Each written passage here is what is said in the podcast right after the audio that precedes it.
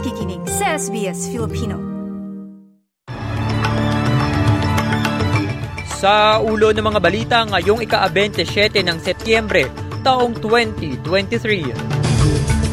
Victorian Premier Daniel Andrews nagbitiw na sa pwesto. Botohan para sa Indigenous Voice to Parliament referendum sa ilang malalayong lugar sa Australia. Nagsimula na. At Gilas Pilipinas wagi sa unang laban nito kontra Bahrain sa nineteenth Asian Games.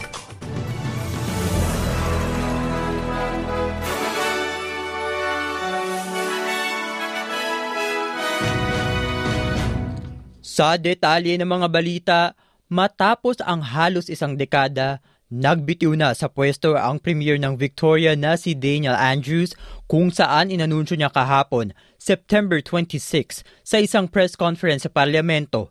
Habang katabi ang asawang si Cass kanyang talumpati, sinabi ni Andrews na ang pagiging premier ng isa sa mga estado ng Australia ay responsibilidad na dapat na niyang bitawan.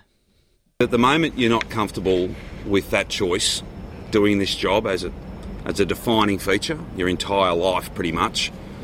The moment you're not comfortable with that decision for you and the people that you love, then you have to step away. Because you never want to get to a place where you resent this job, this amazing privilege and important opportunity. That would not be right, and I simply won't allow that to happen. Para sa iba, si Andrews ay maituturing na progressive premier dahil sa iba't iba niyang reforma at infrastructure programs. Ang kanyang pamumuno sa Victoria ay sinubok din ng mga sakuna at global pandemic. Kaugnay ng balitang iyan, maaaring si Victorian Deputy Premier Jacinta Allan ang humalili sa posisyong iiwanan ni Daniel Andrews. Si Allan ang bukod tanging kandidatong napipisil na maging sunod na premier ng Victoria. Ito'y sa pagtatapos ng pagpupulong ng mga miyembro ng parlamento ngayong araw. Sa ibang balita naman po, nagsimula ng bumoto para sa Indigenous Voice to Parliament referendum ang mga residente sa Australia na nasa pinakamalayong lugar o remote areas.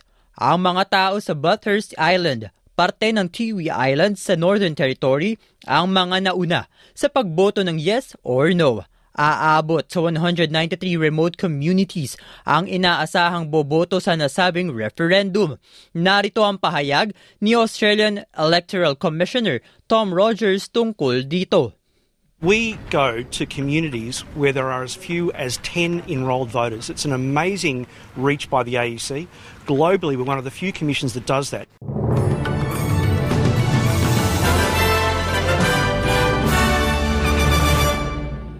Karagdagang balita, handa ang Australia sa sinasabing pinakamalalang bushfire season mula ang Black Summer ayon kay Prime Minister Anthony Albanese.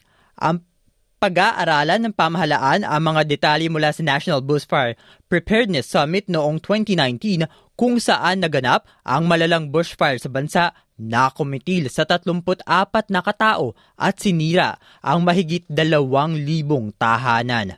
Para naman po sa balitang sports, maganda ang naging simula ng Gilas Pilipinas sa nineteenth Asian Games sa China matapos nito talunin ang Bahrain sa score na eighty-nine sixty-one.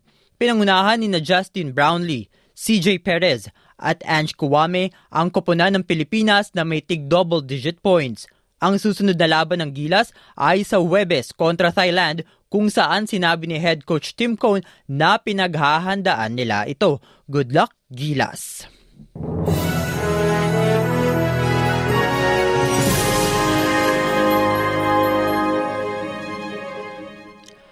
Samantala po sa palitan naman po tayo ng salapi ngayong Miyerkules. Ayon sa Reserve Bank of Australia, ang isang Australian dollar ay katumbas ng sixty-four U S cents.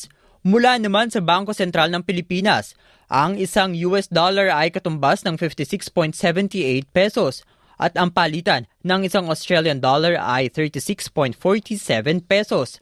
At sa lagay naman po ng panahon ngayong Miyerkules, magiging maulan sa Wollongong sa temperaturang twenty-two degrees. May posibilidad din ng pag-ulan sa Sydney at twenty-three degrees. Makararanas ng bahagyang maulap na panahon ang mga sumusunod. Melbourne at seventeen, Hobart at eighteen, Canberra at twenty-two, Newcastle at twenty-five, Cairns at twenty-eight, bahagyang maaraw sa Adelaide sa temperaturang twenty degrees, habang maaraw din sa mga sumusunod, Perth at twenty-four, Brisbane at thirty-one, Darwin at thirty-five degrees. At iyan ang mga balita sa araw na ito. Ako po si Martin Tuanyo para sa S B S Filipino. Nice yung bang makinig na iba pang kwento na tulad ito? Makinig sa Apple Podcast, Google Podcast, Spotify o sa iba pang podcast apps.